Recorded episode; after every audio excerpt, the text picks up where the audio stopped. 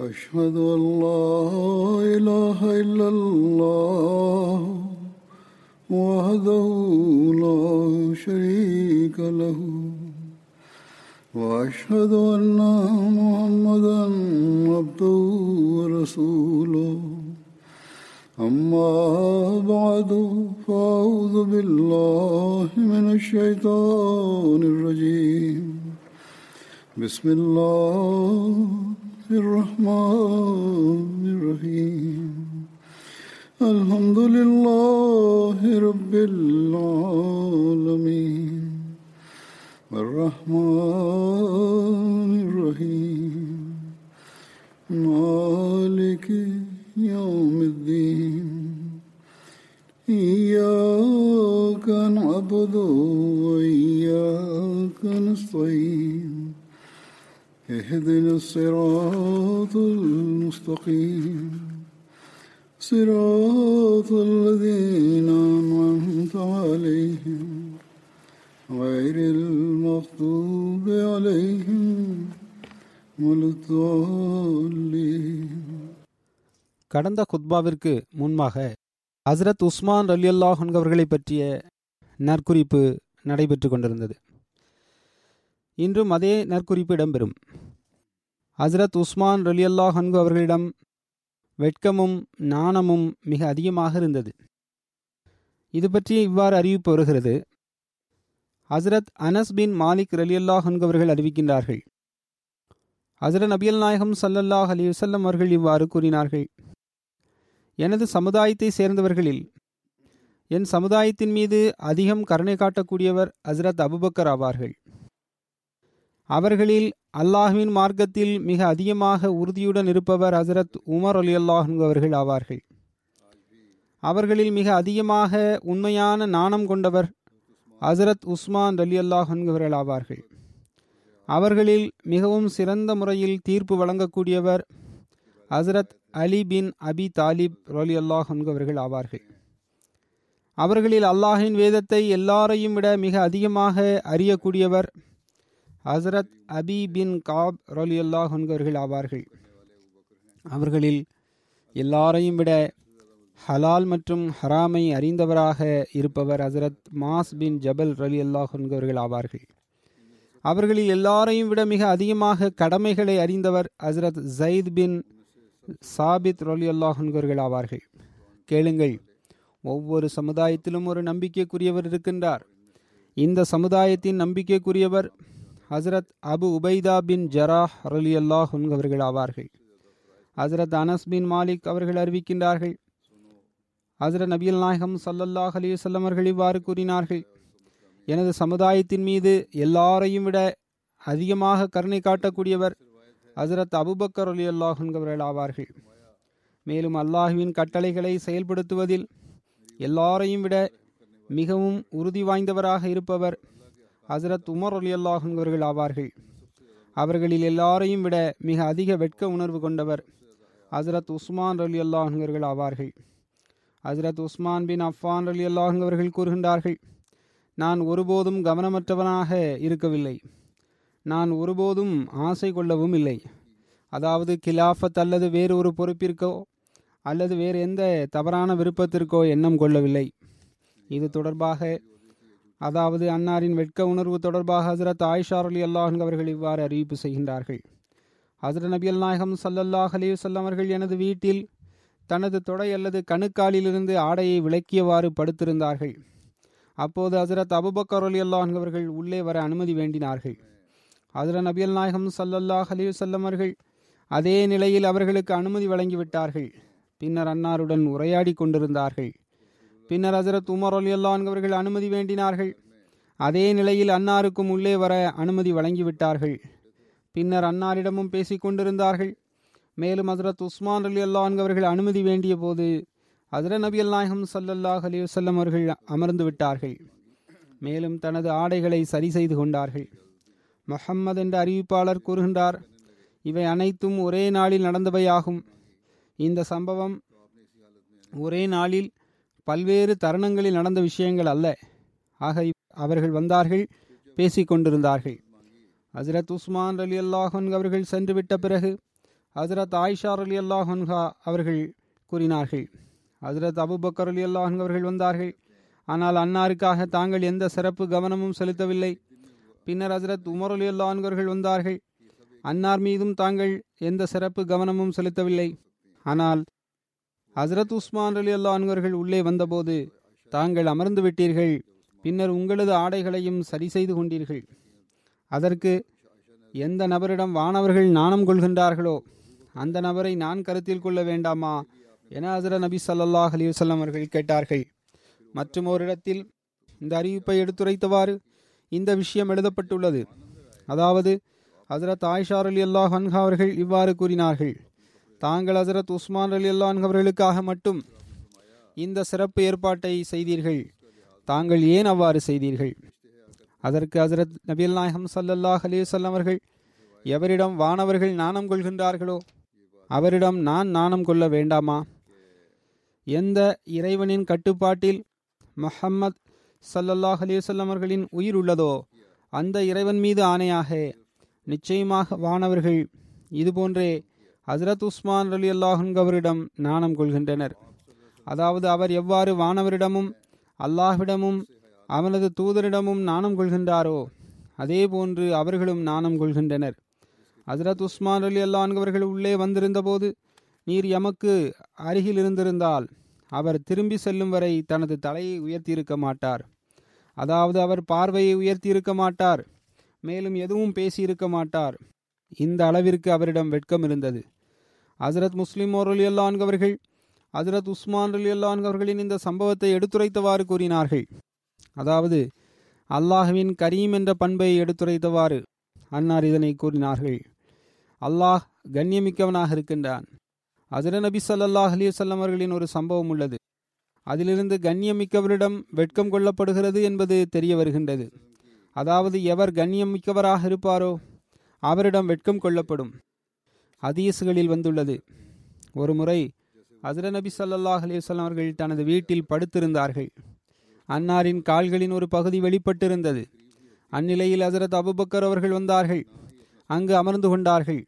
பின்னர் ஹசரத் உமர் அலி அவர்கள் வந்தார்கள். அன்னாரும் அங்கு அமர்ந்து கொண்டார்கள். அந்நிலையில் ஹசரத் நபி சல்லாஹ் அலிவசல்லாம் அவர்கள் எதையும் பொருட்படுத்தவில்லை. ஆனால் சிறிது நேரம் கழிந்த நிலையில் ஹசரத் உஸ்மான் அலி அவர்கள் வீட்டின் கதவை தட்டினார்கள். அப்போது அசர நபி சல்லா அலிஸ்லாம் அவர்கள் உடனே எழுந்து அமர்ந்து கொண்டார்கள். மேலும் தமது கால்களை ஆடைகளால் மறைத்து கொண்டார்கள். மேலும் அன்னார் கூறினார்கள் ஹசரத் உஸ்மான் அலி அல்லான்கவர்கள் மிகவும் வெட்க உணர்வு கொண்டவர் ஆவார்கள். அவருக்கு முன்னால் கால்களின் சிறு பகுதியை வெளிப்படுத்துவது வெட்கத்தை தருகின்றது. ஹதீசுகளின் இந்த சொற்கள் முன்னரும் இவ்வாறு எடுத்துரைக்கப்பட்டுள்ளது. ஹசரத் ஆயிஷா அலி அல்லாஹன்கவர்கள் அறிவிக்கின்றார்கள் ஒருமுறை ஹசரத் நபி சல்லாஹ் அலிவல்லாம் அவர்கள் வீட்டில் அமர்ந்திருந்தார்கள். அன்னாரின் கணுக்கால்களிலிருந்து ஆடை விலகியிருந்தது. அந்நிலையில் ஹசரத் அபுபக்கருல்லான் அவர்கள் உள்ளே வர அனுமதி வேண்டினார்கள். ஹசரத் நபி சல்லாஹ் அலிவசல்லம் அவர்கள் படுத்திருந்தார்கள். அந்நிலையிலேயே உள்ளே வர அனுமதி வழங்கிவிட்டார்கள். பின்னர் அன்னாரிடம் பேசிக் கொண்டிருந்தார்கள். பிறகு ஹசரத் உமர் அலியுல்லான் அவர்கள் உள்ளே வர அனுமதி வேண்டினார்கள். அன்னாருக்கும் படுத்தவாறே அனுமதி வழங்கிவிட்டார்கள். பின்னர் சிறிது நேரம் கழித்து ஹசரத் உஸ்மான் அலி அவர்கள் வந்தார்கள். அப்போது அசர நபி சல்லாஹ் அலிவசல்லாம் அவர்கள் எழுந்து நின்று விட்டார்கள். மேலும் தனது ஆடையை சரி செய்து விட்டார்கள்.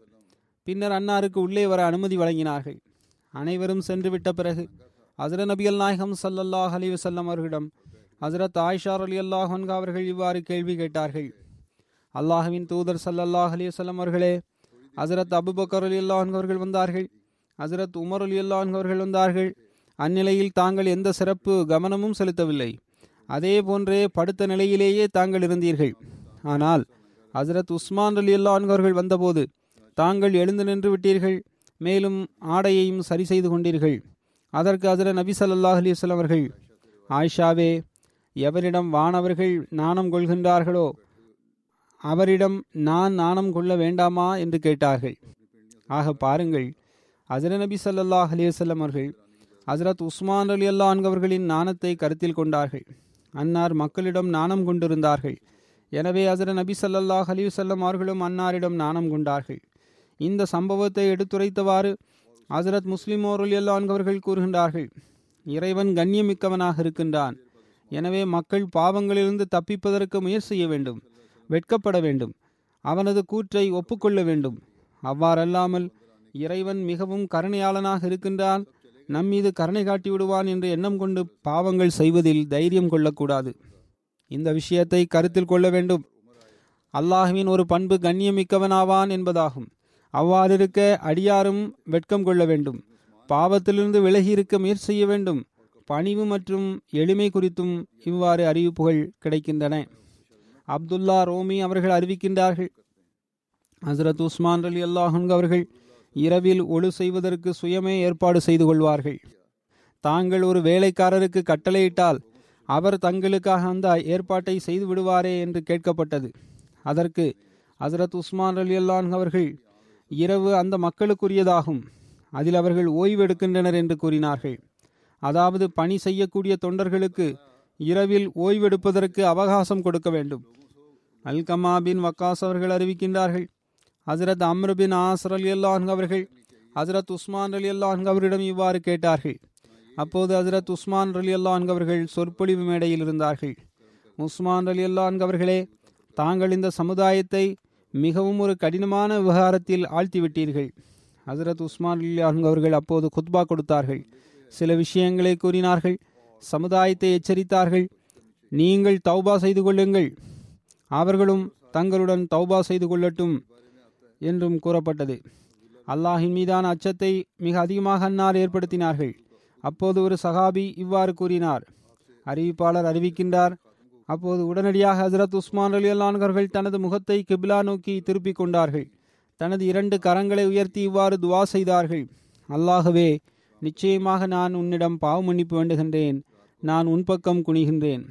அந்த சந்தர்ப்பத்தில் இருந்த மக்களும் தமது கரங்களை உயர்த்தி இவ்வாறு துவா செய்தார்கள். இது அல்லாஹின் மீதான அச்சம் மற்றும் அன்னாரிடமிருந்த பணிவின் அந்தஸ்தாகும்.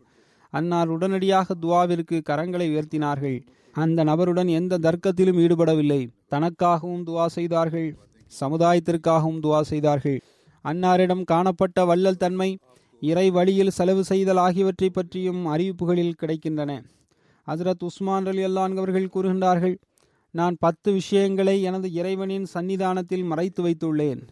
முதன் முதலில் இஸ்லாத்தை ஏற்றுக்கொண்டவர்களில் நான் நான்காம் நபராவேன். நான் ஒருபோதும் கேளிக்கையான பாடல்களை கேட்கவும் இல்லை பொய்யான கூற்றுகளை ஒருபோதும் பேசியதும் இல்லை ஹசர நபி சல்லல்லாஹ் அலிவசல்லம் அவர்களிடம் பைய செய்ததிலிருந்து நான் ஒருபோதும் எனது வெட்கஸ்தலத்தை எனது வழக்கரத்தால் தொடவில்லை. இஸ்லாத்தை ஒப்புக்கொண்ட பிறகு நான் அடிமைகளை விடுதலை செய்யாத ஜும்மா நாளே கழியவில்லை. ஆயினும் என்னிடம் விடுதலை செய்வதற்கு அடிமைகள் இல்லாத நிலையில் ஜும்மா நாள் வந்தால் தவிர அனைத்து ஜும்மா நாளன்றும் நான் அடிமைகளை விடுதலை செய்துள்ளேன். அந்நிலையில் ஜும்மா அன்று மட்டுமல்லாமல் மற்ற நாளிலும் அடிமைகளை விடுதலை செய்துள்ளேன். இஸ்லாம் வருவதற்கு முந்தைய அறிவீனமான காலகட்டத்திலும் இஸ்லாத்தை ஒப்புக்கொண்ட நிலையிலும் நான் விபச்சாரம் செய்ததில்லை. ஹசரத் உஸ்மான் அவர்களால் விடுதலை செய்யப்பட்ட அடிமை ஹசரத் அபு சயீத் அவர்கள் அறிவிக்கின்றார்கள். ஹசரத் உஸ்மான் அலி அவர்கள் தனது வீட்டில் முற்றுகையிடப்பட்டிருந்த போது இருபது அடிமைகளை அன்னார் விடுதலை செய்தார்கள். ஹசரத் அப்துல்லா பின் மசூத் அவர்கள் அறிவிக்கின்றார்கள் நாங்கள் ஹசரத் நபி சல்லாஹ் அலிவசல்லம் அவருடன் ஒரு போரில் இருந்தோம். அப்போது மக்களுக்கு பசியின் வேதனை ஏற்பட்டிருந்தது. எந்த அளவுக்கென்றால் முஸ்லிம்களின் முகத்தில் வேதனையும் நயவஞ்சர்களின் முகத்தில் மகிழ்ச்சியின் அடையாளங்களும் தென்பட்டன. அதர நபி சல்லாஹ் அலிவசல்லம் அவர்கள் இந்த நிலைமையை கண்டபோது அன்னார் கூறினார்கள் அல்லாஹின் மீது ஆணையாக அல்லாஹ் உங்களுக்கு உணவிற்கான ஏற்பாட்டை செய்யாமல் சூரியன் அஸ்தமமாகாது. ஹசரத் உஸ்மான் அலி அல்லான்களுக்கு இந்த விஷயம் சென்றடைந்தது. அப்போது அல்லாஹும் அவனது தூதரும் முற்றிலும் உண்மை கூறுகின்றார்கள் என்று அன்னார் கூறினார்கள். எனவே அன்னார் பதினான்கு ஒட்டகங்களை உணவு தானியங்களுடன் விலைக்கு வாங்கினார்கள். அவற்றில் ஒன்பது ஒட்டகங்களை அதிர சல்லாஹ் அலிவசல்லம் அவர்களின் சமூகத்திற்கு அனுப்பி வைத்து விட்டார்கள் அதை பார்த்துவிட்டு இது என்ன? என்று ஹசரத் நபியல் நாயகம் சல்லல்லாஹ் அலிவசல்லம் அவர்கள் கேட்டார்கள் அதற்கு ஹசரத் உஸ்மான் அலி அல்லான் அவர்கள் இந்த ஒட்டகங்களை அன்பளிப்பாக தங்களிடம் அனுப்பி வைத்துள்ளார்கள் என்று கூறப்பட்டது. அப்போது ஹசரத் நபி சல்லாஹ் அலி வசல்லம் அவர்களின் முகத்தில் மகிழ்ச்சியும் சந்தோஷமும் பரவிவிட்டது. நயவஞ்சர்களின் முகங்களில் நிம்மதியின்மையும் கஷ்டமும் படிந்துவிட்டது. அப்போது நான் இவ்வாறு கண்டேன் அசர நபி சல்லல்லாஹ் அலிவசல்லம் அவர்கள் தமது இரு கரங்களையும் மேலே உயர்த்தினார்கள். எந்த அளவுக்கென்றால் அன்னாரது கக்கத்தின் மென்மை வெளிப்பட்டது. ஹசரத் நபி சல்லல்லாஹ் அலிவசல்லம் அவர்கள் ஹசரத் உஸ்மான் அலி அல்லாஹ் அவர்களுக்காக துவா செய்தார்கள். ஹசரத் நபி சல்லாஹ் அலைஹி வஸல்லம் அவர்கள் வேறு ஒருவருக்காக இவ்வாறு துவா செய்தவாறு இதற்கு முன் நான் கண்டதில்லை. அதற்கு முன்பும் அதற்கு பின்பும் நான் அவ்வாறு எவருக்காகவும் துவா செய்ததை கேட்டதும் இல்லை. அந்த துவா இதுவாகும். அல்லாகவே நீ உஸ்மானுக்கு அதிகமாக வழங்குவாயாக. அல்லாகவே நீ உஸ்மான் மீது உனது அருளையும் கருணையையும் இறக்குவாயாக. ஹசரத் ஆயிஷார் அலி அல்லாஹு அன்ஹா அவர்கள் அறிவிக்கின்றார்கள். ஹசரத் நபி சல்லாஹ் அலைஹி வஸல்லம் அவர்கள் என்னிடம் வருகை தந்தார்கள். அப்போது இறைச்சியை பார்த்துவிட்டு இதனை யார் அனுப்பியது என்று கேட்டார்கள். அதற்கு நான் ஹசரத் உஸ்மான் அலி அல்லான் அவர்கள் என்று கூறினேன். ஹசரத் ஆயிஷா அலி அல்லான் அவர்கள் கூறுகின்றார்கள். அப்போது ஹசரத் நபி அல்லாஹம் சல்லாஹ் அலி வல்லம் அவர்கள் தனது இரு கரங்களையும் உயர்த்தி ஹசரத் உஸ்மான் அலி அல்லாஹ் அவர்களுக்காக துவா செய்ததை நான் கண்டேன். முகமது பின் ஹிலால் தனது தந்தை வழி பாட்டியிடமிருந்து அறிவிக்கின்றார்கள். அன்னாரின் தந்தை வழி பாட்டி ஹசரத் உஸ்மான் அலி அல்லான் அவர்களின் சமூகத்தில் சென்று ஆஜரானார்கள். அப்போது அன்னார் வீட்டில் முற்றுகையிடப்பட்டிருந்தார்கள். அவர் கூறுகின்றார் அன்னாரது தந்தை வழி பாட்டியின் வீட்டில் மகன் பிறந்திருந்தான். அவனுக்கு ஹிலால் என பெயரிடப்பட்டிருந்தது. ஒரு நாள் அவரை காணாத போது அன்னார் விசாரித்தார்கள். இன்று இரவு அன்னாருக்கு மகன் பிறந்துள்ளான் என்பது ஹசரத் உஸ்மான் அலி அவர்களுக்கு தெரிய வந்தது. அப்போது ஹசரத் உஸ்மான் அலி அவர்கள் எனக்கு ஐம்பது திர்ஹம்களையும் ஒரு பெரிய போர்வையின் ஒரு பகுதியையும் அனுப்பி வைத்து இது உமது மகனுக்கான தொகையாகும். மேலும் இது அவன் உடுத்துவதற்கான ஆடையாகும் என்று ஹசரத் உஸ்மான் அலி அவர்கள் கூறியதாகவும் அவனுக்கு ஒரு வயது ஆன பிறகு நான் அவரது சலுகை தொகையை நூறு திருகமாக உயர்த்தி விடுவேன் என்றும் ஹசரத் உஸ்மான் அலி அவர்கள் கூறியதாக எனது தந்தை வழி பாட்டி கூறுகின்றார்கள் என்று கூறினார்கள். இப்னு சாது பின் யர்பு அவர்கள் அறிவிக்கின்றார்கள் நான் ஒருமுறை மதிய வேளையில் வீட்டை விட்டு வெளியே வந்தேன். அப்போது நான் குழந்தையாக இருந்தேன். என்னிடம் ஒரு பறவை இருந்தது. அதை நான் பள்ளிவாசலுக்கு சென்று பறக்க விட்டு வந்தேன். நான் ஒரு நாள் இவ்வாறு கண்டேன். அங்கு அழகிய முகம் கொண்ட சான்றோர் ஒருவர் படுத்திருந்தார். அன்னாரது தலைக்கு கீழ் செங்கலின் ஒரு சிறிய பகுதி இருந்தது. அதாவது தலையணைக்கு பகரமாக செங்கலை வைத்திருந்தார். நான் எழுந்து நின்று அன்னாரின் அழகை ஆச்சரியத்துடன் பார்த்து கொண்டிருந்தேன். அன்னார் தனது கண்களை திறந்து சிறுவனே நீர் யார் என்று கேட்டார்கள். நான் என்னை பற்றி கூறினேன். அப்போது அவர் அருகில் உறங்கிக் கொண்டிருந்த ஒரு சிறுவனை அழைத்தார்கள். ஆனால் அவன் எந்த பதிலும் வழங்கவில்லை. அப்போது அவரை அழைத்து வரும்படி அன்னார் என்னிடம் கூறினார்கள். நான் சென்று அவரை அழைத்து வந்தேன். அந்த சான்றோர் ஒன்றை கொண்டு வரும்படி அவனுக்கு கட்டளையிட்டார்கள். மேலும் என்னை அமரும்படியும் கட்டளையிட்டார்கள். பின்னர் அந்த சிறுவன் சென்றான். ஓர் ஆடையையும் ஓர் ஆயிரம் திருகங்களையும் எடுத்துக்கொண்டு வந்தான். மேலும் அவர் எனது ஆடைகளை கலற்றி அதற்கு பகரமாக அந்த ஆடை எனக்கு உடுத்தினார். மேலும் ஓராயிரம் திருகங்களை அந்த ஆடையில் போட்டுவிட்டார் நான் எனது தந்தையிடம் திரும்பி சென்றேன். அவரிடம் நடந்த அனைத்தையும் கூறினேன். அப்போது எனது தந்தை என்னிடம் எனது மகனே உம்முடன் இவ்வாறு நடந்து கொண்டது யார் என்று உமக்கு தெரியுமா? என்று என்னிடம் கேட்டார்கள். அதற்கு நான் தெரியாது என்று கூறினேன். அந்த நபர் பள்ளிவாசலில் தூங்கிக் கொண்டிருந்தார். அவரை விட அழகானவரை நான் எனது வாழ்க்கையில் கண்டதில்லை என்பதை தவிர வேறெதுவும் எனக்கு தெரியாது என்றே கூறினேன். அப்போது அவர் அமீருல் மூமினின் ஹசரத் உஸ்மான் பின் அஃபான் ரலி அல்லான்கவர்கள் ஆவார்கள் என்று என்னிடம் அன்னார் கூறினார்கள். இப்னு ஜரீர் அவர்கள் அறிவிப்பு செய்கின்றார்கள் ஹசரத் தல்ஹார் அலி அல்லான்கவர்கள் ஹசரத் உஸ்மான் அலி அல்லான் அவர்களை அன்னார் பள்ளிவாசலை நோக்கி சென்று கொண்டிருக்கும் போது சந்தித்தார்கள். அப்போது நான் உங்களிடம் கடனாக பெற்றிருந்த உங்களுடைய ஐம்பதாயிரம் திருகம் தற்போது என்னிடம் உள்ளது. தாங்கள் அதனை பெற்றுக்கொள்வதற்கு என்னிடம் ஒருவரை அனுப்பி வையுங்கள் என்று கூறினார்கள். அப்போது ஹசரத் உஸ்மான் அலி அல்லான் அவர்கள் அன்னாரிடம் தங்களின் அன்பின் காரணமாக அதனை நான் அன்பளிப்பு செய்துவிட்டேன் அதனை நான் திரும்ப பெறவில்லை என்று கூறினார்கள். அஸ்மா அவர்கள் அறிவிக்கின்றார்கள்.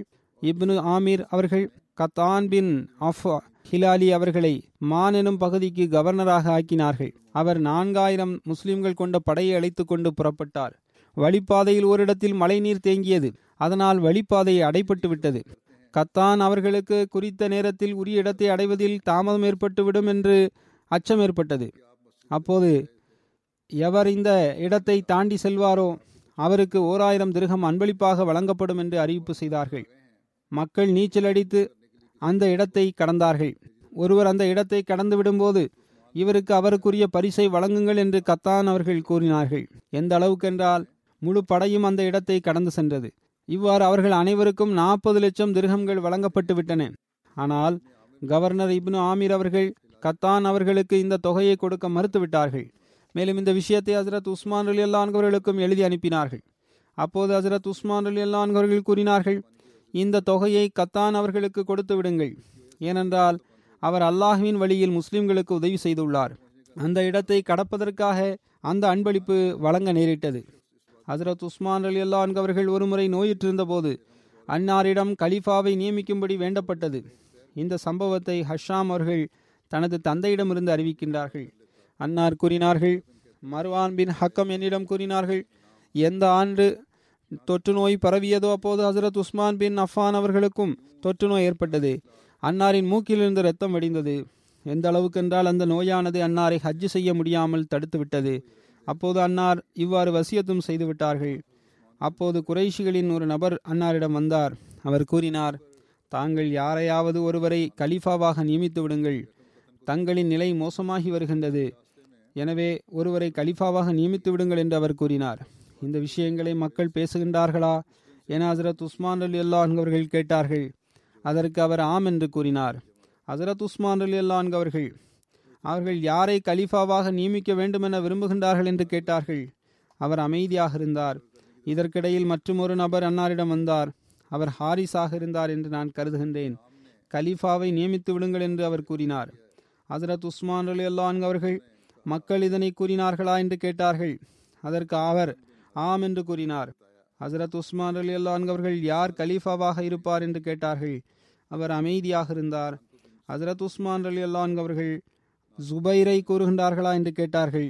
அதற்கு அவர் ஆம் என்று பதிலளித்தார். ஹசரத் உஸ்மான் அலி அல்லான் அவர்கள் எந்த இறைவனின் கரத்தில் எனது உயிர் உள்ளதோ அவன் மீது ஆணையாக நான் அறிந்தவரை அவர் அவர்களில் நிச்சயம் சிறந்தவராவார். அவர்களில் எல்லாரையும் விட ஹசரத் நபி சல்லாஹ் அலைஹி அவர்களுக்கு அவரே விருப்பத்திற்குரியவராக இருந்தார் என்று கூறினார்கள். அன்னாருக்கு வகி எழுதுவதற்கும் வாய்ப்பு கிடைத்தது.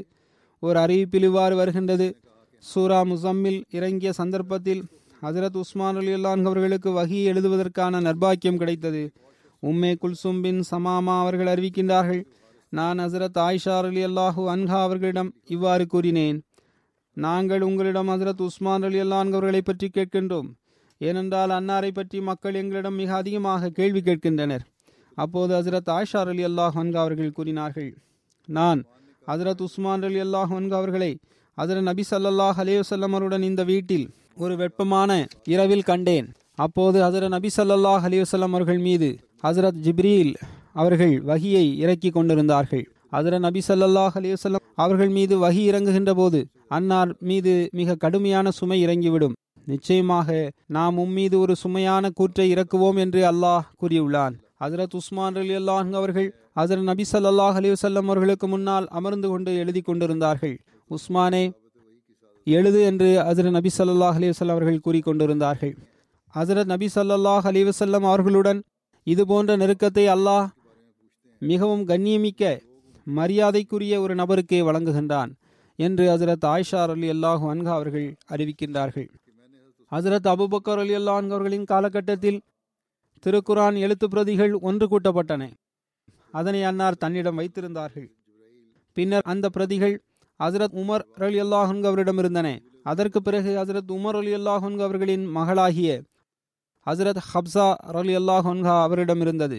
ஹசரத் உஸ்மான் அலி அல்லாஹன் அவர்களின் கிலாஃபத் காலகட்டம் வந்தபோது அன்னாரிடம் இந்த பிரதிகள் சென்றடைந்தன. அது தொடர்பான அறிவிப்புகள் இவ்வாறு கிடைக்கின்றன.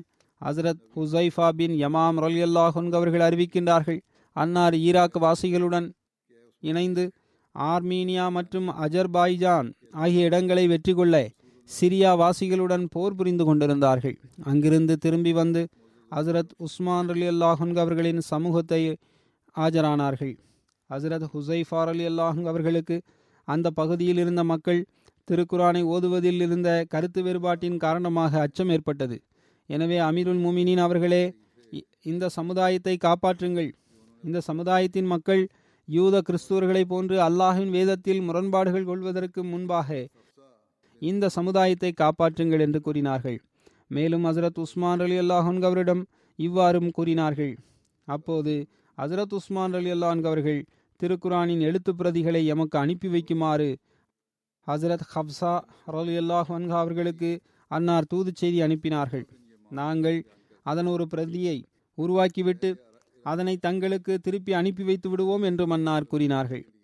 எனவே ஹசரத் ஹப்சார் அலி அல்லாஹ் அவர்களிடம் அவர்களும் தம்மிடமிருந்த அந்த திருக்குரான் பிரதியை ஹசரத் உஸ்மான் அலி அல்லாஹ் அன்கு அவர்களுக்கு அனுப்பி வைத்து விட்டார்கள். அப்போது ஹசரத் உஸ்மான் அலி அல்லாஹ் அன்கு அவர்கள் ஹசரத் சயீத் பின் சாபித் அலி அல்லாஹ் அன்ஹு ஹசரத் அப்துல்லா பின் ஜுபைர் ஹசரத் Saeed bin Aas Hazrat Abdul Rahman bin Harith bin Hisham ஆகியோரிடம் அந்த பிரதியின் ஒரு நகலை தயார் செய்யும்படி கட்டளையிட்டார்கள். மேற்குறிப்பிட்ட சகாபிகளில் முதல் மூன்று நபர்களிடம் ஹசரத் உஸ்மான் அலி அவர்கள் இவ்வாறு கூறினார்கள். உங்களுக்கும் சைதிற்கும் இடையில் திருக்குரானின் ஒரு பகுதியை குறித்து கருத்து வேறுபாடு ஏற்பட்டால் அதனை குறைஷிகளின் மொழியில் எழுதுங்கள்.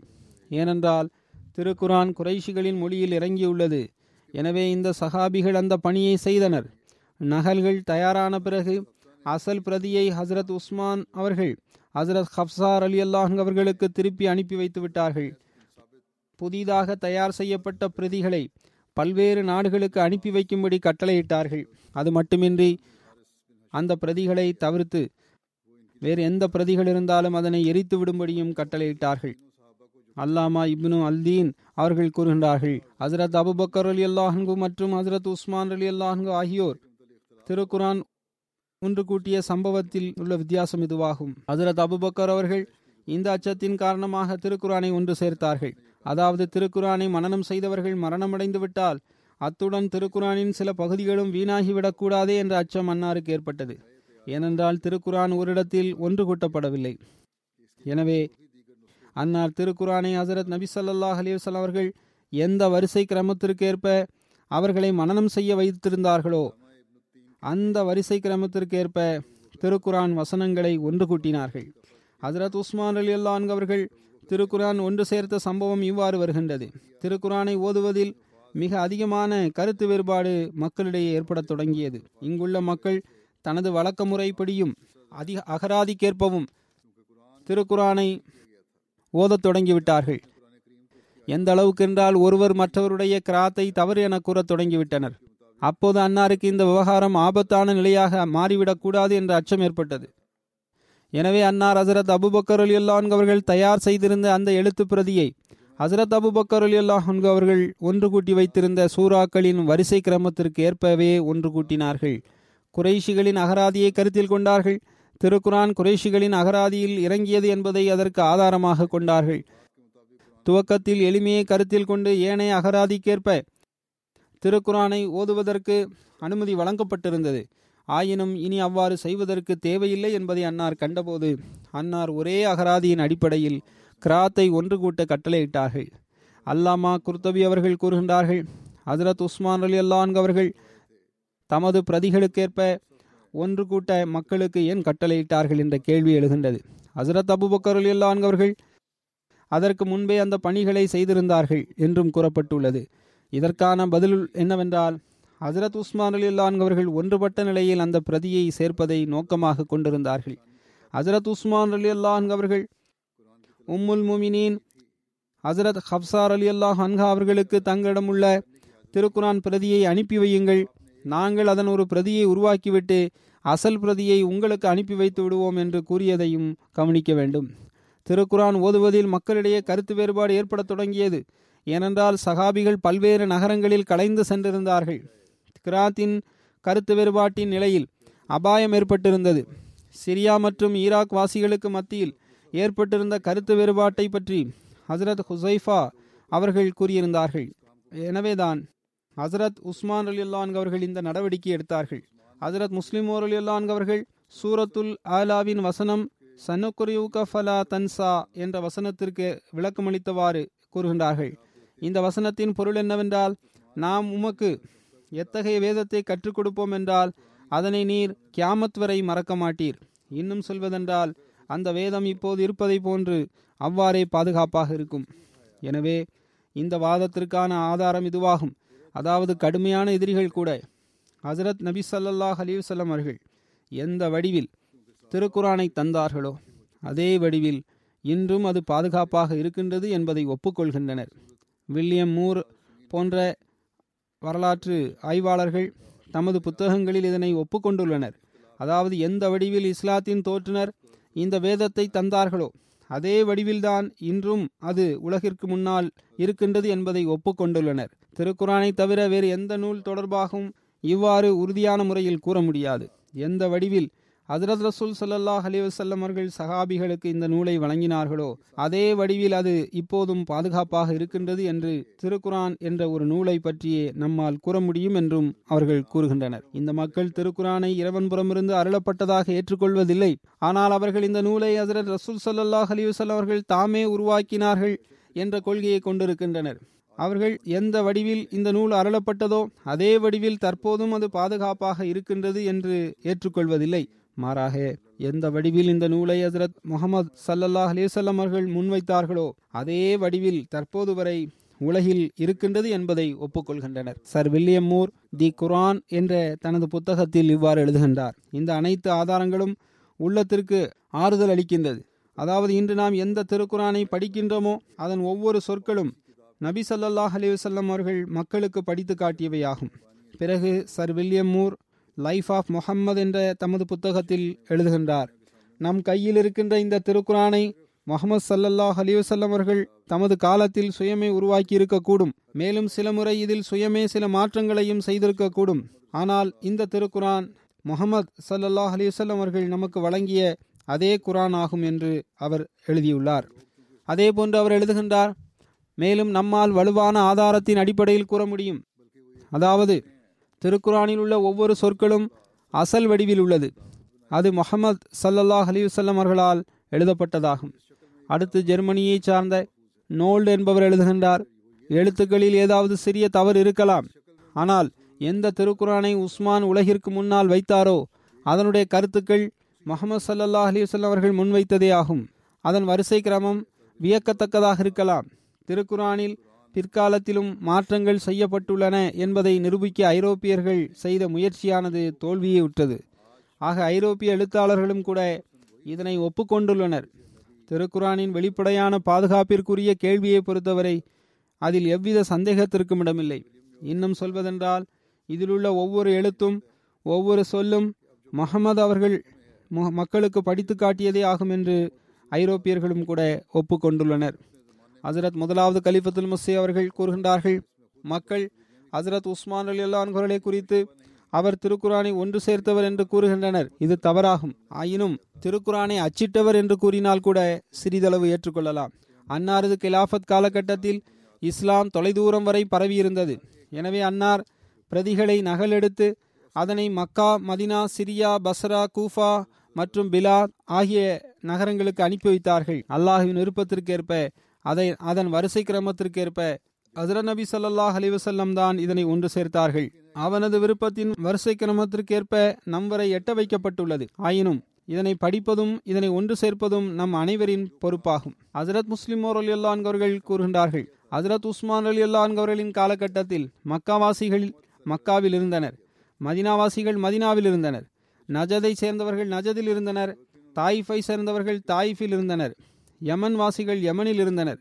மேலும் ஒருவர் மற்றவரின் மொழியை அறியாதவர்களாக இருந்தனர். அவ்வாறு இருக்கும்போது மதினா அரசாங்கத்தின் தலைமையகமாக ஆகிவிட்டது என்றால் அனைத்து சமுதாயங்களும் ஒன்றாக ஆகிவிட்டது என்று பொருள்.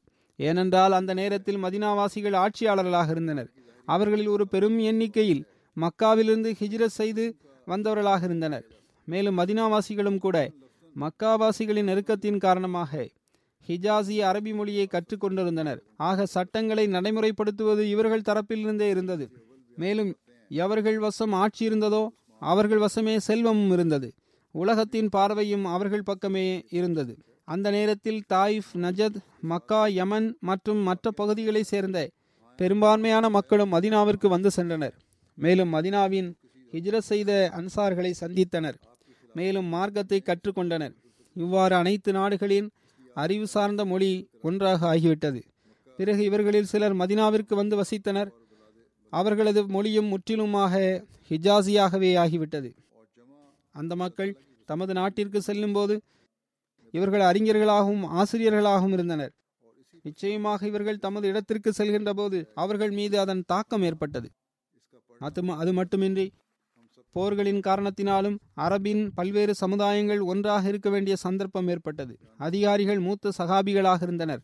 ஆக ஆரம்ப காலத்தில் திருக்குரானின் மொழியை புரிவதில் இவர்களுக்கு கஷ்டங்கள் ஏற்பட்டிருக்கலாம். ஆனால் மதினா ஆட்சியின் தலைமையகமாக ஆன பிறகு அரபின் தலைமையகமாக மதினா ஆகிவிட்டது. மேலும் கோத்திரங்கள் மற்றும் சமுதாயங்கள் மீண்டும் மீண்டும் அங்கு வரத் தொடங்கினர். பிறகு இந்த கருத்து வேறுபாட்டிற்கு எந்த வழிவகையும் இல்லாமல் ஆகிவிட்டது. ஏனென்றால் அந்த நேரத்தில் அறிவார்ந்த மக்கள் திருக்குரானின் மொழியை நன்கு அறிந்தவர்களாக ஆகிவிட்டிருந்தனர். மக்கள் அந்த மொழியை நன்கு அறிந்தவர்களாக ஆகியிருந்த போது ஹசரத் உஸ்மான் அலி அல்லாஹ் அவர்கள் இனி ஹிஜாசி கிராத்தில் படிக்க வேண்டும். வேறு எந்த கிராத்திலும் படிப்பதற்கு அனுமதி கிடையாது என்று கட்டளையிட்டார்கள். அன்னாரது இந்த கட்டளைக்கான பொருள் என்னவென்றால் இப்போது மக்கள் ஹிஜாசி மொழியை அறிந்துள்ளனர். எனவே அவர்கள் ஹிஜாசி அரபி சொற்களை மாற்றி வேறு சொற்களை பயன்படுத்துவதற்கு அனுமதி வழங்குவதற்கு எந்த காரணமும் இல்லை. ஹசரத் உஸ்மான் அலி அல்லான் இந்த கட்டளையின் காரணமாகவே சன்னிகளின் எதிரிகளாகிய ஷியாக்கள் இவ்வாறு கூறுகின்றனர். அதாவது தற்போதைய திருக்குரான் உஸ்மான் அவர்களால் உருவாக்கப்பட்டதாகும். ஆனால் இந்த ஆட்சேபனை முற்றிலும் தவறாகும். ஹசரத் உஸ்மான் அலி அல்லான் காலகட்டத்திற்குள் அரபிகள் ஒருவர் மற்றவருடனான சந்திப்பின் ஒரு நீண்ட காலம் கழிந்திருந்தது. இதன் காரணமாக ஒருவர் மற்றவரது மொழியின் வித்தியாசத்தை முழுமையாக அறிந்திருந்தார்கள். அந்த நேரத்தில் இவ்விஷயத்திற்காக அதாவது கிராத்திலும் மக்கள் திருக்குரானை ஓதுவதிலும் அனுமதி வழங்குவதற்கு எந்த அவசியமும் இல்லாமல் இருந்தது. இந்த அனுமதி தற்காலிகமானதாக இருந்தது. ஆரம்ப காலத்தில் சமுதாயங்கள் பிரிந்திருந்தன. மொழிகளின் சாதாரண வித்தியாசத்தின் காரணமாக சொற்களின் பொருட்களில் வேறுபாடு ஏற்பட்டு வந்தது. இந்த குறைவின் காரணமாக கோத்திரத்தில் நடைமுறையில் இருந்த சில சொற்களை உண்மையான வகையிலிருந்து மாற்றி இறைவனுடைய வகிக்கேற்ப படிப்பதற்கு தற்காலிகமாக அப்போது அனுமதி வழங்கப்பட்டிருந்தது. திருக்குரானின் கட்டளைகளை புரிந்து கொள்வது மற்றும் அதன் போதனைகளை அறிந்து கொள்வதில் எந்த தடையும் இருக்கக்கூடாது. மேலும் ஒவ்வொரு மொழியை சேர்ந்தவரும் தத்தமது மொழியின் கூற்றிற்கேற்ப அதன் கட்டளைகளை புரிந்து கொள்ள வேண்டும். மேலும் அதற்கேற்ப படிக்க வேண்டும் என்பதற்காக அந்த அனுமதி வழங்கப்பட்டிருந்தது. இந்த அனுமதி வழங்கப்பட்டு இருபது ஆண்டுகள் கடந்த பிறகு காலமானது ஒரு புதிய வடிவத்தை பெற்றிருந்தது. சமுதாயங்கள் ஒரு புதிய தோற்றத்தை பெற்றுவிட்டன. பல்வேறு கோத்திரங்களாக பிரிந்திருந்த அரபிகள் ஒரு சிறந்த சமுதாயமாக இன்னும் சொல்வதென்றால் ஒரு சிறந்த அரசாங்கமாக மாறிவிட்டது. இதற்கு பிறகு உண்மையான திருக்குறானின் மொழியை புரிந்து கொள்வதில் மக்களுக்கு எந்த கஷ்டமும் இருக்கவில்லை. இந்த நிலைமை ஏற்பட்டதும் ஹசரத் உஸ்மான் அலி அல்லான் அவர்கள் காலத்தின் சூழ்நிலைக்கேற்ப தற்காலிகமாக கொடுக்கப்பட்ட அந்த அனுமதியை ரத்து செய்து விட்டார்கள். மேலும் இதுவே அல்லாஹுவின் விருப்பமாகவும் இருந்தது. ஆனால் ஷியாக்கள் ஹசரத் உஸ்மான் அலி அல்லா அவர்களின் மிகப்பெரிய தவறான ஒன்றை குறிப்பிடுகின்றார்கள் என்றால் அது இதுவாகும். அதாவது அன்னார் பல்வேறு கிராத்துகளை அழித்துவிட்டு ஒரே ஒரு கிராத்தை மட்டும் தொடர செய்தார்கள். அதாவது அன்னார் பல்வேறு கிராத்துகளை ரத்து செய்துவிட்டு ஒரே ஒரு கிராத்திற்கு மட்டும் அனுமதி வழங்கினார்கள் என்று கூறுகின்றனர். ஆனால் இந்த நபர்கள் சிந்தித்து பார்த்தால் அவர்கள் எளிதாக புரிந்து கொள்ளலாம். அதாவது இறைவன் பல்வேறு கிராத்துகளில் திருக்குரானை படிப்பதற்கான அனுமதியை இஸ்லாத்தின் இரண்டாவது காலகட்டத்தில் வழங்கினான். ஆரம்ப காலகட்டத்தில் வழங்கவில்லை. இதன் தெளிவான பொருள் என்னவென்றால் திருக்குரான் ஹிஜாசி மொழியில் அருளப்பட்டிருந்தாலும் திருக்குரான் ஓதுவதில் ஏற்பட்டுள்ள வித்தியாசம் மற்ற கோத்திரங்கள் இஸ்லாத்தை ஏற்றுக்கொண்ட பிறகே ஏற்பட்டது. சில முறை ஒரு கோத்திரத்தை சேர்ந்தவர்கள் தமது மொழியின் அடிப்படையில் மற்றொரு கோத்திரத்தை சேர்ந்தவர்களை விட சரியான முறையில் உச்சரிக்க முடியாமல் இருந்தனர். அல்லது அந்த சொல்லின் பொருளில் அடிப்படையில் வித்தியாசம் இருந்தது. எனவே ஹசரத் நபி சல்லா சல்லாஹ் அலி வசல்லம் அவர்கள் அல்லாஹின் விருப்பத்திற்கு ஏற்ப சில கருத்து வேறுபாடு உள்ள சொற்களின் உச்சரிப்பை மாற்றுவது மற்றும் அதற்கு பதிலாக மற்றொரு சொல்லை பயன்படுத்துவதற்கு அனுமதி வழங்கினார்கள். அதனால் வசனத்தின் பொருளில் அல்லது கருத்தின் பொருளில் எந்த தாக்கமும் ஏற்பட்டிருக்கவில்லை.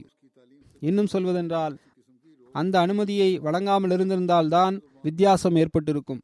இதற்கான ஆதாரம் இதிலிருந்து நமக்கு கிடைக்கின்றது. அதாவது அதில் நபி சொல்லா அலிசல்லாம் அவர்கள் ஒரு சூறாவை ஹசரத் அப்துல்லா பின் மசூத் அவர்களுக்கு வேறு விதமாகவும் ஹசரத் உமர் அவர்களுக்கு வேறு விதமாகவும் கற்றுக் கொடுத்திருந்தார்கள். ஏனென்றால் ஹசரத் உமர் அலி அவர்கள் நகர்ப்புறத்தை சேர்ந்தவராக இருந்தார்கள். ஹசரத் அப்துல்லா பின் மசூத் கிராமப்புறவாசியாக இருந்தார். எனவே அதன் காரணமாக காட்டருபியை சேர்ந்த மக்களுடன் அவருக்கு அதிகமான தொடர்பு இருந்தது. இரண்டு மொழிகளிலும் அதிக வித்தியாசம் இருக்கின்றது. ஒரு நாள் ஹசரத் அப்துல்லா பின் மசூத் அவர்கள் திருக்குரானின் அந்த சூறாவை படித்து கொண்டிருக்கும் போது ஹசரத் உமர் அலி அல்லான் அவர்கள் அந்த வழியாக கடந்து சென்றார்கள். ஹசரத் அப்துல்லா பின் மசூத் அவர்களின் கிராத்தில் வித்தியாசத்தை கண்ட ஹசரத் உமர் அவர்கள் வியப்படைந்தவாறு இது என்ன? சொற்கள் வேறொன்றாக இருக்கின்றது. நீங்கள் வேறொன்றை படிக்கின்றீர்கள் என்று கேட்டார்கள். எனவே ஹசரத் அப்துல்லா பின் மசூத் அவர்களிடம் வாருங்கள். ஹசரத் ரசூல் சல்லா அலிசல்லாம் அவரிடம் இப்போதே இந்த விவகாரத்தை கொண்டு செல்வோம். நான் உங்கள் விவகாரத்தை முன்வைக்கின்றேன் என்று கூறினார்கள். உண்மையான சூரா இவ்வாறு இருக்கும்போது நீங்கள் இவ்வாறு மாற்றி சில சொற்களை படிக்கின்றீர்கள் என்று நான் அன்னாரிடம் முறையிடுவேன் என்றும் கூறினார்கள். எனவே அவர்களை அசர் நபி சல்லா அலைஹி அவரிடம் கொண்டு சென்றார்கள். மேலும் அன்னாரிடம் யார் ரசூலல்லாஹி ஸல்லல்லாஹு அலைஹி வஸல்லம் தாங்கள் எனக்கு இந்த சூறாவை இவ்வாறு கற்றுக் கொடுத்தீர்கள். ஆனால் அப்துல்லா பின் மசூத் அவர்கள் இவ்வாறு ஓதுகின்றார்கள் என்று கூறினார்கள். அதற்கு ஹசரத் நபி சல்லாஹ் அலிவசல் அவர்கள் அப்துல்லா பின் மசூத் அவர்களிடம் நீங்கள் இந்த சூறாவை எவ்வாறு ஓதினீர்கள்? என்று கேட்டார்கள். அவர்கள் தம்மிடம் தவறு ஏற்பட்டு விட்டதோ என்று அஞ்சினார்கள் மேலும் நடுங்கினார்கள். ஆனால் ஹசரத் நபி சல்லாஹ் அலிஸ்லார்கள் பயப்பட வேண்டாம் திருக்குரானை ஓதுங்கள் என்று கூறினார்கள். அப்போது அவர்கள் படித்து காட்டினார்கள். அதிர நபி சல்லாஹ் அலிவசல் அவர்கள் இது முற்றிலும் சரியாகும் என்று கூறினார்கள். அதற்கு ஹசரத் உமர் அல்லான் அவர்கள் யா ரசூலுல்லாஹி ஸல்லல்லாஹு அலைஹி வஸல்லம் தாங்கள் எனக்கு இவ்வாறு கற்றுக் கொடுத்தீர்கள் என்று கூறினார்கள். அதற்கு ஹசரத் நபி சல்லாஹ் அலைஹி வஸல்லம் அவர்கள் அதுவும் சரிதான் என்று கூறினார்கள். பிறகு ஹசர நபி சொல்லாஹ் அலைஹி அவர்கள் கூறினார்கள் திருக்குரான் ஏழு கிராத்துகளில் அருளப்பட்டுள்ளது. நீங்கள் இந்த சின்னஞ்சிறு விஷயங்களில் ஒருவர் மற்றவர்களுக்கிடையே சண்டையிடாதீர்கள் என்று கூறினார்கள். இந்த வித்தியாசத்தின் உண்மையான காரணம் என்னவென்றால் அப்துல்லா பின் மசூத் கிராமப்புறவாசியாக இருந்தார்.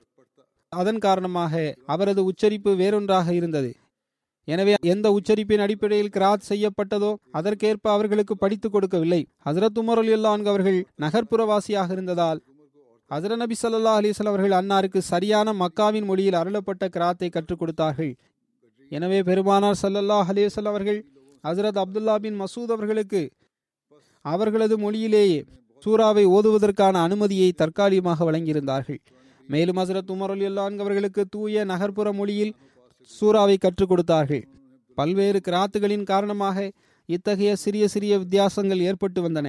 ஆனால் அதன் மைய கருத்தில் எவ்வித தாக்கமும் இருந்திருக்கவில்லை. நாகரீகம் கல்வி மற்றும் மொழியிலுள்ள வித்தியாசம் ஒரு இயல்பான ஒன்றுதான் என்று ஒவ்வொரு நபரும் புரிந்து கொண்டிருந்தார்கள். பின்னர் அன்னார் கூறுகின்றார்கள் நாகரீகம் மற்றும் அரசாங்கத்தின் மூலமாக கோத்திரமானது ஒரே சமுதாயம் மற்றும் ஒரே மொழி என்று மாறியது. அனைத்து மக்களும் ஹிஜாசி மொழியை நன்கு அறிந்தவர்களாக ஆகிவிட்டனர். எனவே உஸ்மான் அவர்கள் சரியாக புரிந்து கொண்டார்கள். அதாவது இந்த கிராத்துகளை நிலைபெற விடுவது கருத்து வேறுபாடுகள் ஏற்படுவதற்கு காரணியாக அமைந்துவிடும். எனவே இந்த கிராத்துகளின் பொதுவான பயன்பாட்டை தற்போது தடுத்து நிறுத்த வேண்டும் என்று அன்னார் விரும்பினார்கள். ஆக அன்னார் இந்த நல்லெண்ணத்தின் அடிப்படையில் பொதுவான வழக்கில் ஹிஜாசி கிராத்தை தவிர மற்ற அனைத்து கிராத்துகளை ஓதுவதிலிருந்து தடை செய்து விட்டார்கள். மேலும் அரபிகள் மற்றும் அரபி அல்லாதவர்கள் ஆகியோர் ஒரே கிராத்தில் திலாவத் செய்வதற்காக எப்படிப்பட்ட பிரதியை உருவாக்க அனுமதி வழங்கினார்கள் என்றால் அது ஹிஜாசியாகவும் ஆரம்ப காலத்தில் ஓதப்பட்ட கிராத்தை போன்றதாகவும் இருக்க வேண்டும் என்று அன்னார் கூறியிருந்தார்கள். தற்போது சிறிய நற்குறிப்புகளே எஞ்சியிருக்கின்றன இன்ஷா அல்லா எதிர்வரும் நாட்களில் அது பற்றி கூறப்படும். இன்றும் நான் பாகிஸ்தானி அகமதிகளுக்காகவும் அல்ஜீரியாவில் உள்ள அகமதிகளுக்காகவும் துவாவிற்காக கூற விரும்புகின்றேன். உலகில் ஒவ்வொரு இடத்திலும் எங்கெல்லாம் அகமதிகள் கஷ்டங்களில் சிக்கியுள்ளார்களோ அவர்களுக்காக துவா செய்யுங்கள். அல்லாஹ் அவர்களது கஷ்டங்களை அகற்றுவானாக. குறிப்பாக பாகிஸ்தானில் உள்ள சட்டத்தின் காரணமாக பல்வேறு நேரங்களில் கடினமான தருணங்கள் அகமதிகளுக்கு வருகின்றன. அகமதிகளுக்கு ஏற்பட்டுள்ள இந்த சிக்கலை அல்லாஹ் விரைவில் அகற்றுவானாக. ஏதாவது ஒரு வடிவில் அவர்களுக்கு இன்றும் கூட சுதந்திரம் இல்லாமல் இருக்கின்றது. அதே போன்று அல்ஜீரியாவிலும் அரசாங்கத்தின் சில அதிகாரிகள் கடினமான சூழலை ஏற்படுத்தி வருகின்றார்கள். அல்லாஹ் அகமதிகளுக்கு இந்த அனைத்து கஷ்டங்களிலிருந்தும் விடுதலை வழங்குவானாக. ஜும்மா தொழுகைக்கு பிறகும் ஜனாசா தொழுகைக்கு பிறகும் நான் வெப்சைட் ஒன்றை தொடங்கி வைப்பேன். அது சீன டெஸ்கினுடைய வெப்சைட் ஆகும். தலைமையக ஐடி டீமின் ஒத்துழைப்புடன் இந்த வெப்சைட் உருவாக்கப்பட்டுள்ளது. இதன் மூலம் சீன மொழியில் இஸ்லாம் மற்றும் அகமதிய தொடர்பான விரிவான விஷயங்கள் மக்களுக்கு கிடைக்க முடியும்.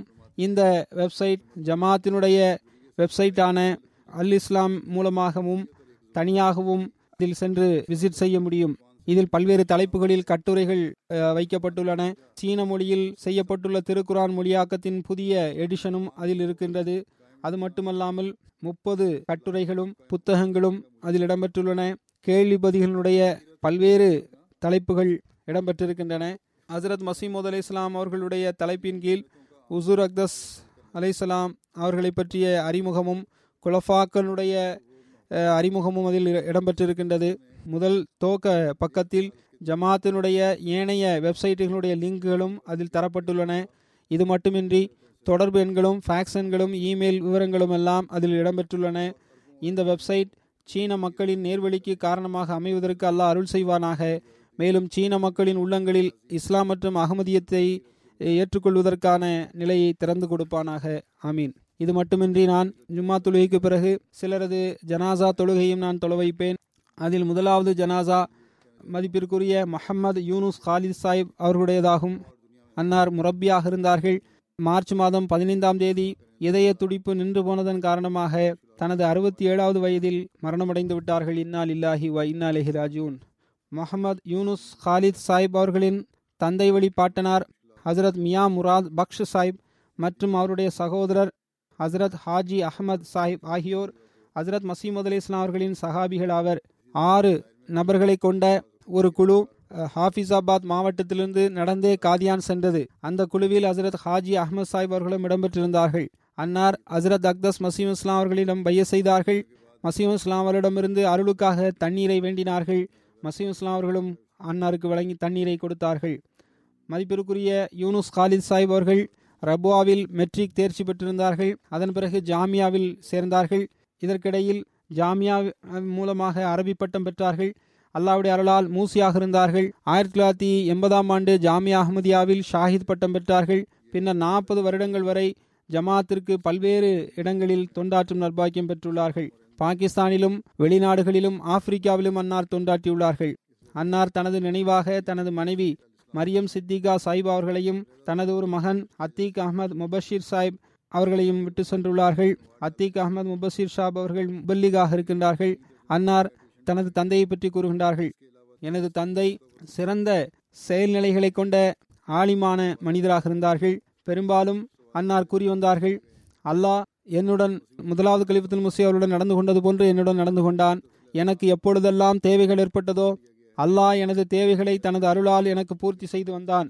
இதனை நான் பலமுறை கண்டுள்ளேன் என்று கூறி வந்துள்ளார்கள். பின்னர் அன்னாரின் மகன் எழுதுகின்றார்கள் ராணா முபாரக் அமசாப் அவர்கள் கூறியதாக அன்னார் இந்த விஷயத்தை கூறுகின்றார்கள். ராணா முபாரக் அமசாப் அவர்கள் கூறி வந்தார்கள் லாகூரில் அன்னார் முபல்லிகாக இருந்தார்கள் ராணா சாஹிப் அவர்கள் அந்த ஹல்காவின் சதராக இருந்தார்கள். ஜமாத்தினுக்கு ஏதாவது ஒரு பணி ஏற்பட்டால் அவர்கள் அழைக்கப்பட்டால் மதிப்பிற்குரிய முரப்பி சாஹிப் அவர்கள் உடனடியாக அதனை செய்து முடித்து விடுவார்கள் வந்து விடுவார்கள்.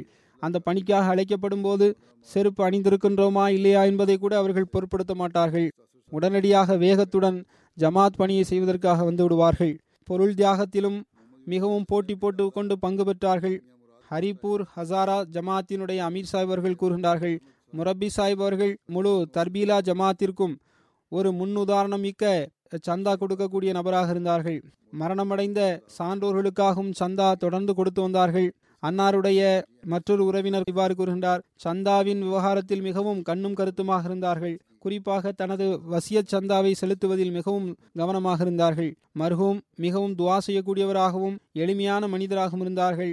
மருகும் ஏழை எளியவர்களை தேடி கண்டுபிடித்து மறைமுகமாக அவர்களுக்கு பொருளாதார உதவிகளை செய்து வந்தார்கள். தனது உறவினர்களில் உள்ள ஏழை பெண் பிள்ளைகளின் திருமணத்தின் சந்தர்ப்ப சந்தர்ப்பத்தின் போது சீதனமாக அவர்களுக்கு பல்வேறு பொருட்களை வாங்கி கொடுத்தார்கள்.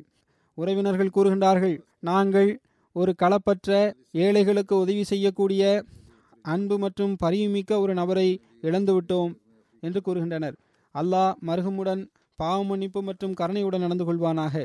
இரண்டாவது ஜனாசா மதிப்பிற்குரிய டாக்டர் நிசாமுதீன் சாய் பதர் ஐவரி கோஸ்ட் அவருடையதாகும். அன்னார் மார்ச் மாதம் பதினைந்தாம் தேதி ஒஃபாத் ஆகிவிட்டார்கள் இன்னாலில்லாஹி வ இன்னாலஹி ராஜுவோன் அன்னார் தனது எழுபத்தி மூன்றாவது வயதில் ஒஃபாத் ஆகியிருக்கின்றார்கள் அன்னார் தனது துவக்க கல்வியை மொரிஷியஸ் நாட்டில் பெற்றார்கள். ஆயிரத்தி தொள்ளாயிரத்தி அறுபத்தி எட்டாம் ஆண்டில் ஹசரத் மூன்றாவது கலிஃபத்துல் முசி அவர்கள் அன்னாருக்கு ஸ்காலர்ஷிப் வழங்கியிருந்தார்கள். அன்னார் பாகிஸ்தானில் மெடிக்கல் காலேஜில் சேர்ந்தார்கள். அதற்கு முன்பு அவர்கள் எஃப்எஸ்சி கல்வியை பெற்றிருக்கவில்லை. தாலிம் இஸ்லாம் காலேஜில் அன்னார் சேர்ந்தார்கள். மெடிக்கல் காலேஜிலும் அவர்கள் நுழைந்தார்கள். பின்னர் எம்பிபிஎஸ் பட்டம் பெற்றார்கள். ஆயிரத்தி தொள்ளாயிரத்தி எழுபத்தெட்டாம் ஆண்டு ஹசரத் கலிஃபத்துல் முசி சாலிஸ் அவர்கள் அன்னாரை நைஜீரியாவில் அஹ்மதியா கிளினிக்கில் இன்சார்ஜ் கிளினிக்காக நியமனம் செய்தார்கள். எண்பத்தி நான்காம் ஆண்டு வரை அங்கேயே அன்னார் தொண்டாற்றி வந்தார்கள். ஆயிரத்தி தொள்ளாயிரத்தி எண்பதாம் ஆண்டில் ஹசரத் மூன்றாவது கலிபத்துல் முசை அவர்கள் கானா சுற்றுப்பயணம் செய்வதற்கு சென்றிருந்தார்கள். அப்போது அந்த சந்தர்ப்பத்தில் ஐவரி கோஸ்டிலிருந்து குழு ஒன்று கானா வந்தடைந்து உசுரோர்களை சந்தித்தது. அந்த குழுவில் உசுர் அவர்களிடத்தில் இவ்வாறு வேண்டப்பட்டது. எவ்வாறு கானாவில் ஒரு மருத்துவமனை உள்ளதோ அதுபோன்று ஐவரி கோஸ்டிலும் மருத்துவமனை திறக்கப்பட வேண்டும் என்று விண்ணப்பிக்கப்பட்டது. எவ்வாறு இருப்பினும் உசூர் அவர்கள் அந்த விண்ணப்பத்தை ஒப்புக்கொண்டார்கள். இவ்வாறு அதன்படி நடவடிக்கையும் தொடங்கியது. டாக்டர் சாஹிப் அவர்கள் ஆயிரத்தி தொள்ளாயிரத்தி எண்பத்தி மூன்றாம் ஆண்டு மார்ச் மாதம் லீகஸிலிருந்து ஐவரி கோஸ்ட் எனும் இடத்தை அடைந்தார்கள். அங்கு உடல் சுகாதாரத்துறையினுடைய அதிகாரிகளை சந்தித்தார்கள். ஏனென்றால் பிரெஞ்சு மொழியை அவர்கள் அறிந்திருந்தார்கள். எனவே பிரெஞ்சு டாக்டருடைய தேவை அங்கிருந்தது. எனவே அவர்கள் அங்கிருந்து நைஜீரியாவிற்கு அனுப்பப்பட்டார்கள். அங்கு அகமதியா டிஸ்பென்சரி திறப்பதற்கும் அனுமதி கிடைத்தது. ஆயிரத்தி தொள்ளாயிரத்தி எண்பத்தி நான்காம் ஆண்டிலிருந்து மரணம் வரை ஐவரி கோஸ்டில் தொண்டாற்றி வந்தார்கள். அல்லாவின் அருளால் அன்னார் மூசியாக இருந்தார்கள். அன்னாரது மகன் மற்றும் மனைவியும் மரணமடைந்து விட்டார்கள். ஒரு மகன் இருக்கின்றார் அவர் பெயர் பஷீருதீன் மஹமூத் ஆகும். ஒரு மகளும் இருக்கின்றார் நாஷ்மியா ஆயிஷா முபாரக்கா என்பது அன்னாரின் பெயராகும். அல்லாஹ் அன்னாரது பிள்ளைகளுக்கும் கிலாஃபத் மற்றும் ஜமாத்துடன் இணைந்திருப்பதற்கான நர்பாக்கியத்தை வழங்குவானாக. Abdul Qayyum Pasha Sahib missionary in charge Ivory Coast அவர்கள் கூறுகின்றார்கள். ஐவரி கோஸ்டில் சுமார் முப்பத்தாறு ஆண்டுகள் கிளினிக் ஆபிஜானில் மெடிக்கல் அதிகாரியாக தொண்டாற்றும் நர்பாக்கியம் கிடைத்துள்ளது. அன்னார் ஒரு சிறந்த மருத்துவராகவும் சிறந்த மனிதநேயமிக்கவராக இருந்தார்கள். ஐவரி கோஸ்டில் மிக சிறந்த தொண்டுகளை அன்னார் ஆற்றியுள்ளார்கள். ஹாலிஸ் நான் டாக்டர் சாஹிப் அவருடன் சுமார் பதினெட்டு ஆண்டுகள் உடன் பணிபுரிந்துள்ளேன். அன்னார் ஒவ்வொரு நிலையிலும் மனிதநேயம் மிக்கவராக இருந்தார்கள். எல்லோருக்கும் உதவி செய்யக்கூடியவராக இருந்தார்கள். ஜமாத்தினுடைய பணிகளில் வழிகாட்டக்கூடியவராகவும் விருந்து உபசரிப்பு செய்பவராகவும் நற்பண்பு மிக்கவராகவும் பணி மிக்கவராகவும் இருந்தார்கள். ஜமாத்தினுடைய பல்வேறு பொறுப்புகளில் அவர்கள் தொண்டாற்றியுள்ளார்கள். மிகவும் நல்ல மனிதராக இருந்தார்கள். பிள்ளைகளுடன் அன்பு மற்றும் நேசத்துடன் நடந்து கொள்வார்கள். பெரும்பாலும் பிள்ளைகளுக்கு அன்பளிப்புகளை வாங்கி வைத்திருப்பார்கள். அதாவது அன்னாரது கிளினிக்கில் நோயாளிகளாக வருகின்ற குழந்தைகளுக்கு அன்பளிப்பு வழங்குவார்கள். அதாவது பொம்மைகள் அல்லது சாக்லேட்டுகளை அவர்களுக்கு கொடுப்பார்கள். ஜமாத்தினுடைய பள்ளிவாசலில் தங்கியிருக்கக்கூடிய மாணவர்களுக்கும் ஏழை எளிய அகமதிகளின் குடும்பத்திற்கும் பொருளாதார உதவிகளை செய்து வந்தார்கள். அங்குள்ள ஒரு உம்பலிக் சாப் எழுதுகின்றார்கள் அன்னாரிடம் ஒரு நோயாளி வந்தால் அவரை எல்லா வகையிலும் கவனிப்பார்கள். மேலும் அவர்களுக்குரிய தர்பியத்தின் பக்கமும் கவனம் செலுத்துவார்கள்.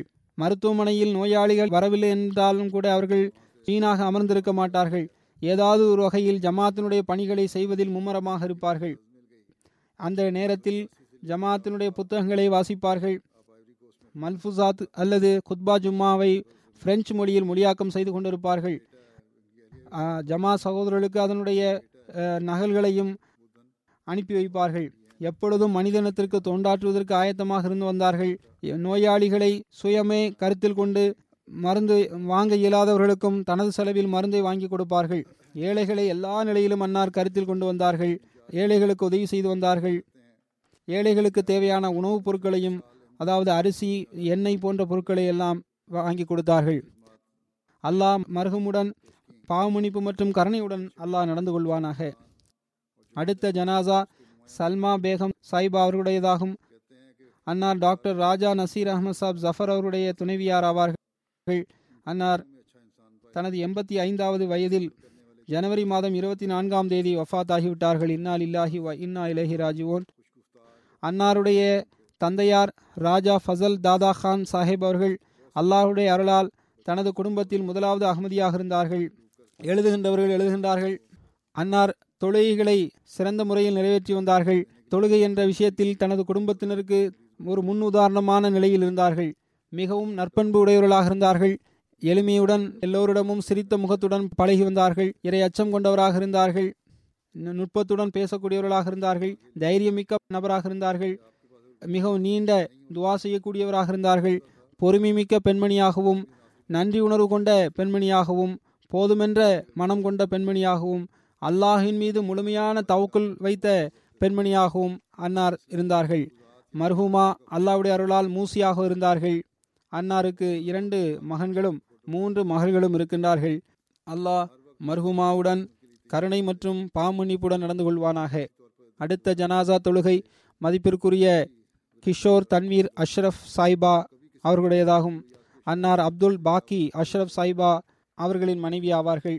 அன்னார் எண்பத்தி ஏழாவது வயதில் பிப்ரவரி மாதம் இருபத்தி ஏழாம் தேதி வஃத்தாகிவிட்டார்கள். இன்னால் இல்லாஹி வண்ண அலஹி ராஜுவோன் மர்ஹூமா மிகவும் பொறுமைமிக்க நபராகவும் தைரியமிக்கவராகவும் தனது நோயுற்ற நிலையிலும் முதுமையிலும் பல்வேறு நோய்களை எதிர்கொண்டார்கள். அல்லாவுடைய திருப்தியை தனது திருப்தியாக கொண்டிருந்தார்கள். இவ்வாறு அன்னார் தனது அன்பிற்குரிய இறைவனை சென்றடைந்து விட்டார்கள். அன்னார் தனது நினைவாக இரண்டு மகன்களையும் இரண்டு மகள்களையும் விட்டு சென்றுள்ளார்கள்.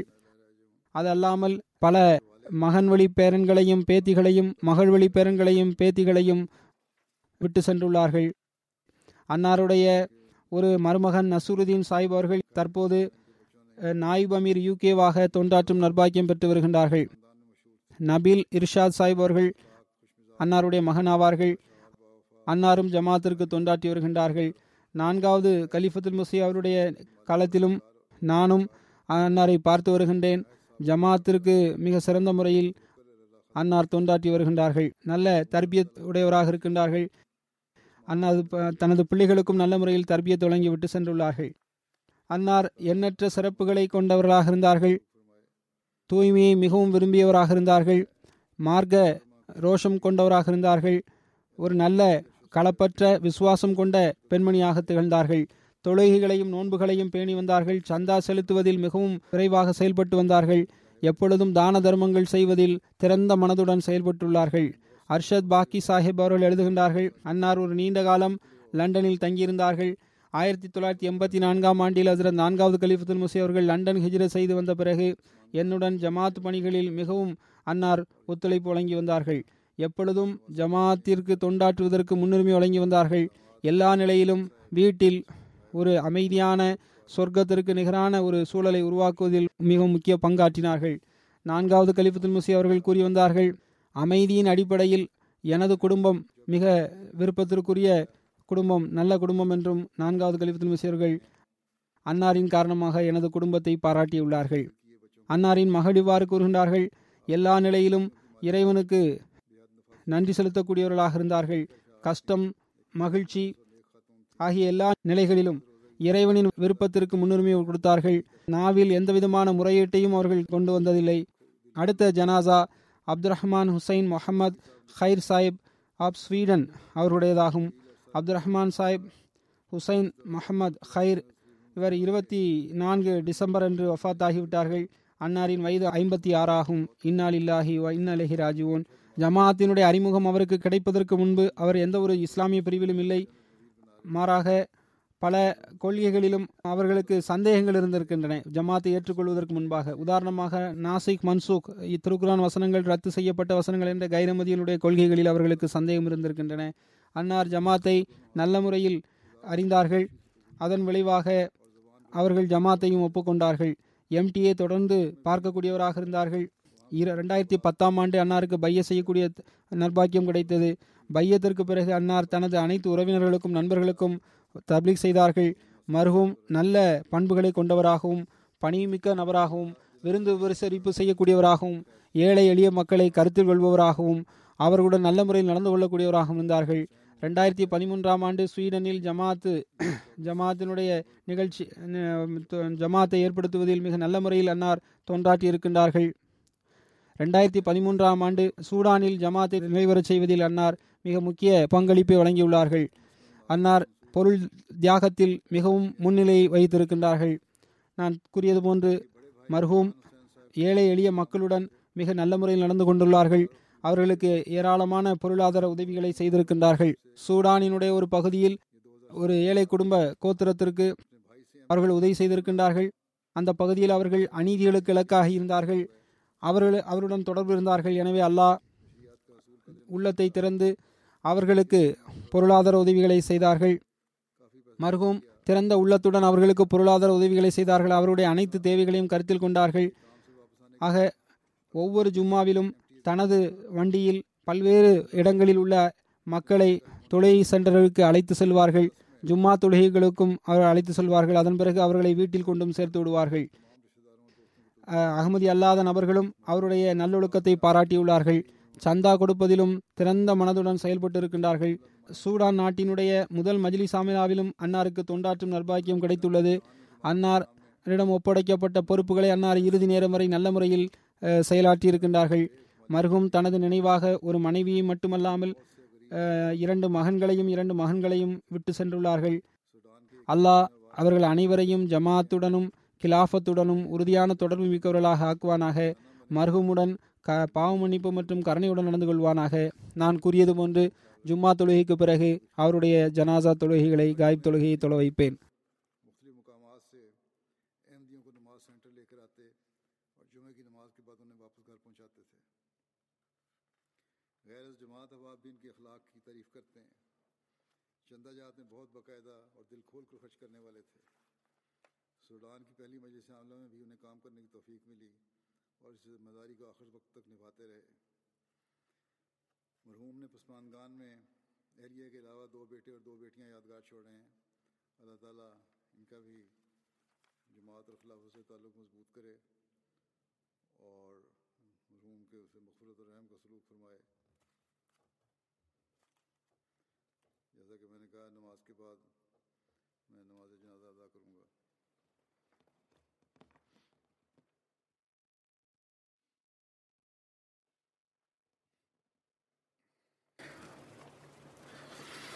الحمد لله الحمد لله نحمده ونستعينه ونستغفره ونؤمن به ونتوكل عليه. ونعوذ بالله من شرور أنفسنا ومن سيئات أعمالنا. من يهده الله فلا مضل له ومن يضلل فلا هادي له. ونشهد أن لا إله إلا الله. ونشهد أن محمدا عبده ورسوله. عباد الله رحمكم الله. إن الله يأمر بالعدل والإحسان. وإيتاء ذي القربى وينهى عن الفحشاء والمنكر والبغي يعظكم لعلكم تذكرون. اذكروا الله يذكركم وادعوه يستجب لكم ولذكر الله أكبر.